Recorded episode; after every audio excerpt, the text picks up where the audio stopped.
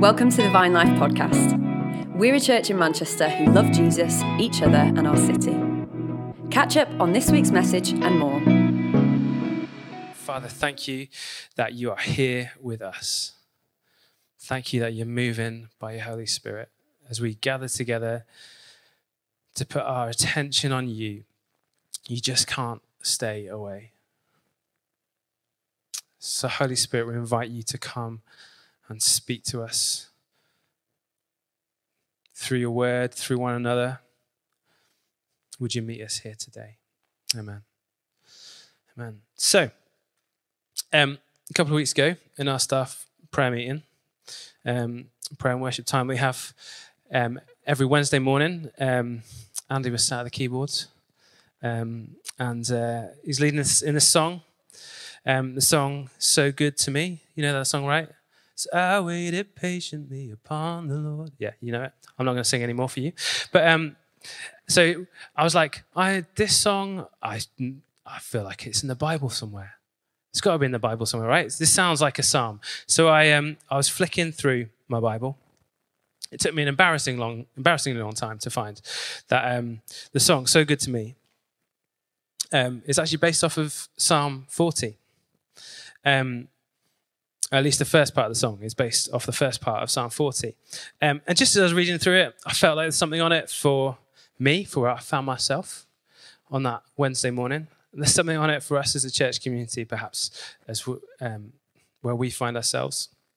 And so I'm hoping to offer you today some words of encouragement about God's past faithfulness, about our present reality, and the future hope that we have in Him.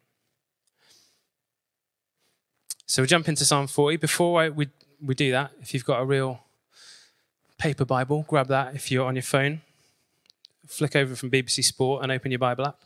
Um, go to Psalm 40. Um, just before we read it, just worth pointing out that So Good to Me is the second best song based on Psalm 40. Anyone want to guess which the best song is based off of Psalm 40? Anyone? It's 40 by U2 off the 1983 album War. They wrote and recorded it and mixed it in about 40 minutes because they're running out of studio time. It's probably not a problem for them anymore. Um, but uh, homework this week is go home and listen to 40 by U2. Uh, close the curtains, turn the lights off, lie down on the floor. Be a brilliant three and a half minutes. Um, anyway, Psalm 40. I'm reading from the CSB, so it will sound a little bit, a little bit different to Cory Asbury. Um, uh, but this thing's going to be on the screen as well, so you can follow along.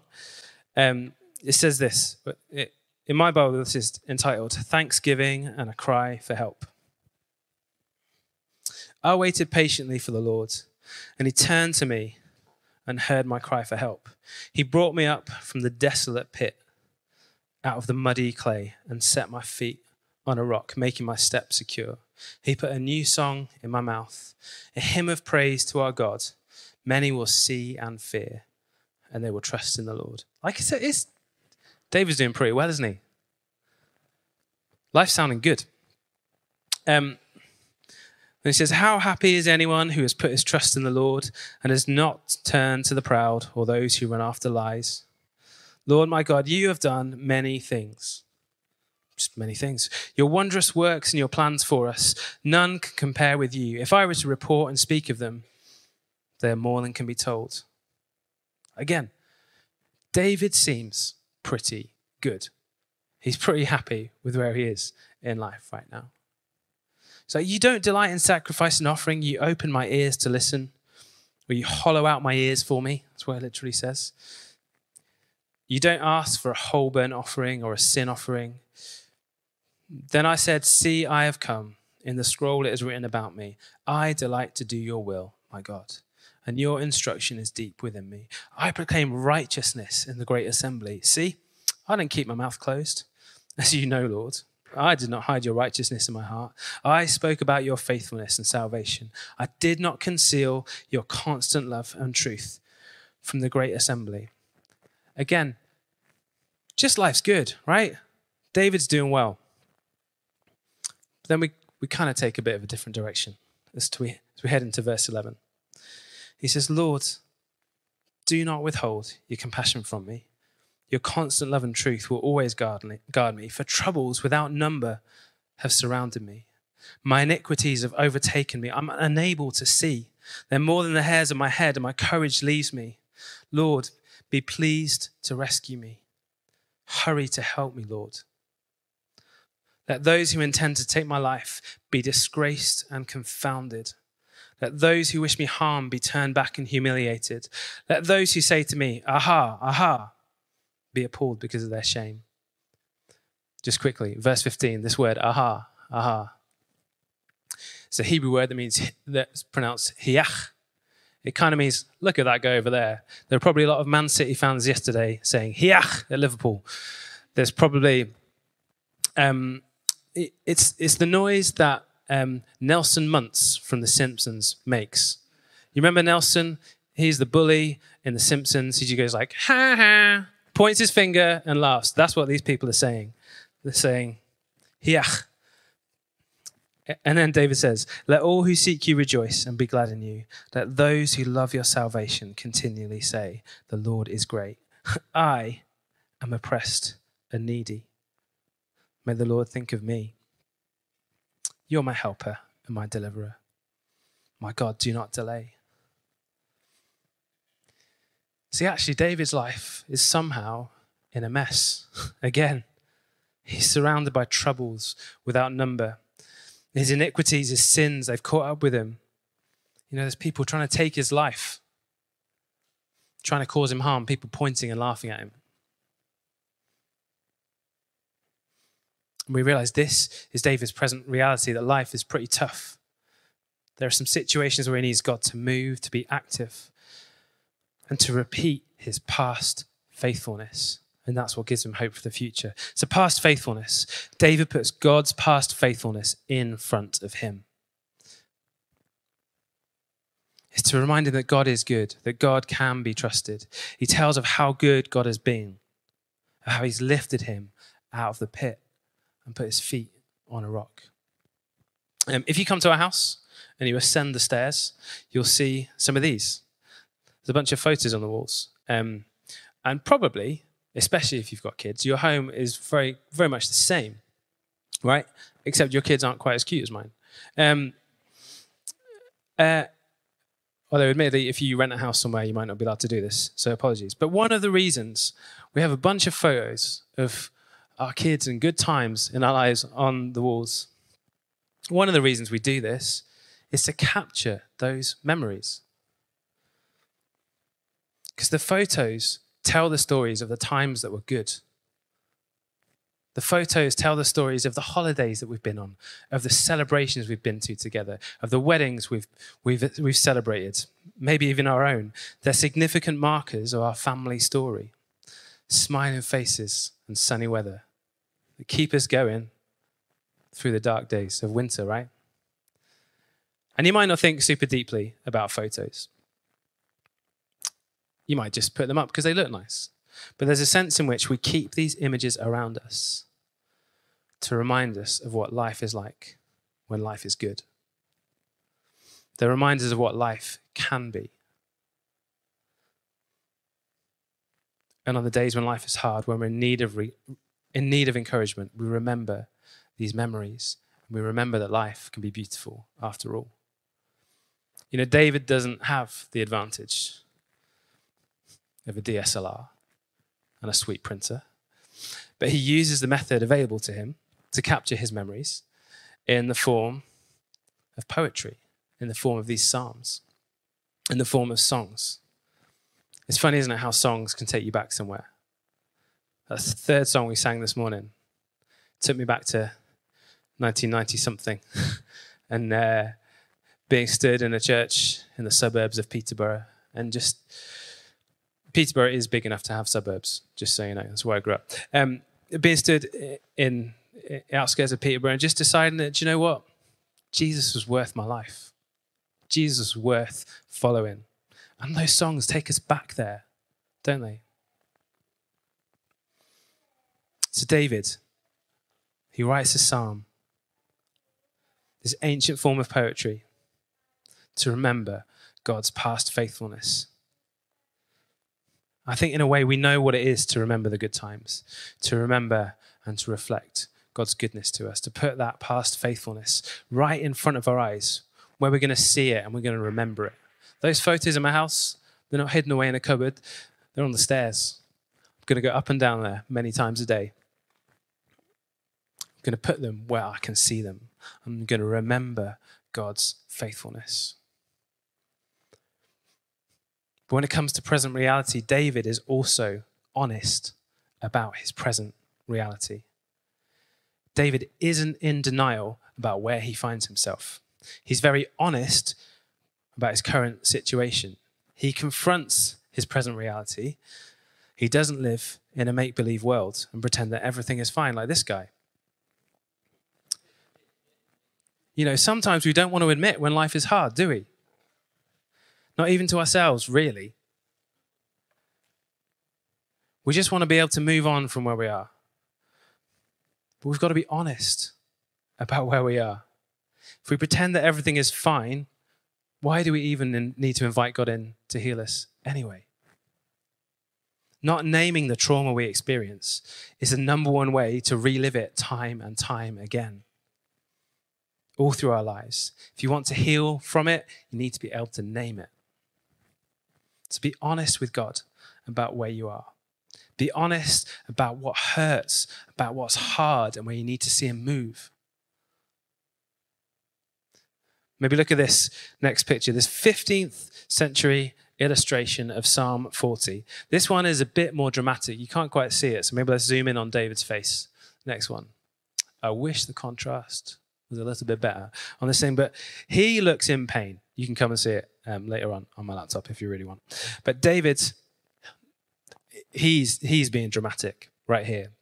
There's fire and there's chaos and there's some weird people in some weird lake on the right hand side as well. It's mildly terrifying. But David is honest about the pain he's going through. You can see it from his face here. Um, so this illustrator definitely pulled that out of him. Let's look at some of these phrases from verse 11 onwards. He says, Troubles without number have surrounded me. My iniquities have overtaken me. I'm unable to see. They're more than the hairs of my head. That means like, there's just way more than I can count. I know now, like in 2022, we can count the number of hairs on our head. We've got a method for that.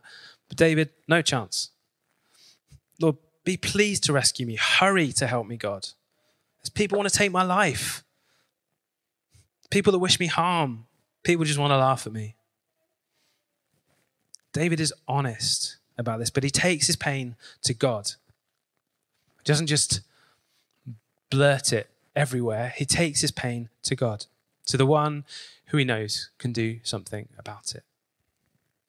He's not just having a whinge or a complain, he's taking the reality of where he is to the one who can change his circumstances.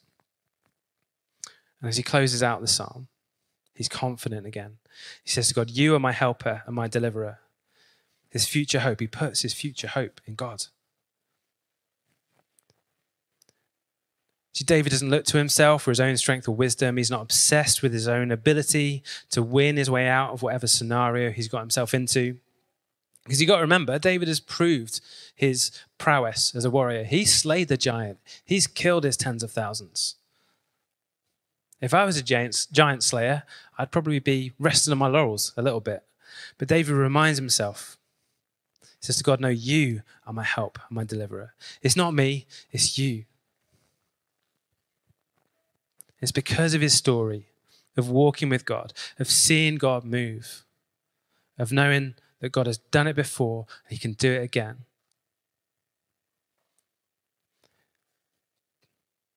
But you might be thinking, right, this is this is fine for David.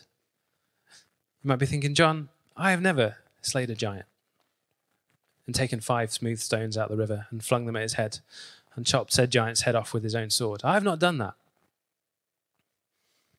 I haven't killed bears and lions. I'm not a folklore hero in Israel. I've not been anointed king. I've not been to war and come back with the spoils. I've not ascended to the throne. You don't know what my life's like. I don't have those stories. Maybe mostly life's just been hard, and I hear that. But the beautiful thing about being community together is that we're not just limited to our own stories. Can lean on the faithfulness of God to others. There's three key ways we get to do that. One is through scripture. This book is full of brilliant stories of when God came through. Read about Jesus healing the sick, raising the dead, feeding the crowds, bringing the outcast back into society, even helping local businessmen turn their businesses around through strategic decision making. Put your nets on the other side. Best catch of fish they ever had. Go to scriptures to see God's faithfulness. The next place is history, through history. There's a word that people were using a lot about two years ago, and we all got fed up of it. The word was unprecedented. We mainly got fed up of it because people kept saying it all the time. But as I look back, I've realized the times were not unprecedented. They were very, very precedented. Throughout history, we have been through pandemics, we've been through wars, we've been through food shortages and fuel shortages. We've not always had such a long wait for garden furniture, but that's another story. But when it comes to pandemics and wars and the global crises that sort of just seem to cascade on from them, one crisis seems to become another. We've been here before as a human race. We've been here before. The world will recover. It may not quite be the same. Not everything will get put back in quite the same place, but it will recover, and God's faithfulness, faithfulness at work in the world will not fail. And the third place we get to borrow God's faithfulness from is one another in our church family. When we tell the stories to one another of what God is doing or what He has done, we get to lean on one another's story because I know there are stories in this room of miraculous healing. I know there's stories in this room of outrageous supernatural provision of resources and finances. I know there's stories in this room of miracle babies. I know there's stories in this room of job offers, business connections just coming out of the blue. I know there are stories of God making a way when there seemed to be no way. We get to share these stories with one another. We get to lean on the past faithfulness of what God has done for one another, apply that to our present reality, and stir up the hope for one another's future. You know, in Hebrews chapter 12, the writer's been talking about a whole bunch of people who have done a whole bunch of amazing things by faith in God. That is, they've allowed God's faithfulness to work through them to show up in their lives. And this is the reason why we are able to keep following Jesus because we know that when we do life with God, He shows up. Hebrews 12, verse 1 says this Therefore, since we have such a large cloud of witnesses surrounding us, witnesses to God's goodness, witnesses to God's faithfulness. We are those witnesses to God's faithfulness. Together, we get to be part of that cloud together. We lay aside every hindrance and the sin that so easily ensnares us. Let us run with endurance the race that lies before us, keeping our eyes on Jesus, the pioneer and the perfecter of our faith. I think we get to be part of that cloud of witnesses for one another. And I want to start some of that journey with us today. We've got about 10 minutes. 10 minutes to become a great cloud of witnesses. Some of you are looking a little more cloudy than others, I've got, I've got to admit. But what I'd love us to do over this next little while, find yourself a group of four or five people. I would love you to tell one another where you've seen God's faithfulness at work. Ideally, in the last like month, like pretty recent, it does not have to be impressive. It's even better if it's not impressive. Don't write yourself off because you didn't have a million pounds fall through your front door. Anytime you've seen God be faithful to you over the last month, share that story together. And if there's someone else in that little group that's like, that's what I need God to do for me, that's the challenge that I'm in right now, then we get to pray for one another. We get to say to God together, We are standing on your past faithfulness to one another, and we expect you to work in our current circumstances. So we put our hope in you, God. And as well, as you're sharing stories together, not too much pressure. But if someone in your group has a story you're like, do you know what? It's not just us that needs to hear that. The whole room needs to hear that. We're going to make some space for that as well. So jump into a group. Tell one another where you've seen God be faithful to you. And then if someone else in your group has got a great story, tell them to come and share it at the end all together. We'll make some time for that. Is that all right? Okay, go, go, go. We'll put on some gentle backgroundy music to break any awkwardness. Thank you, Dave.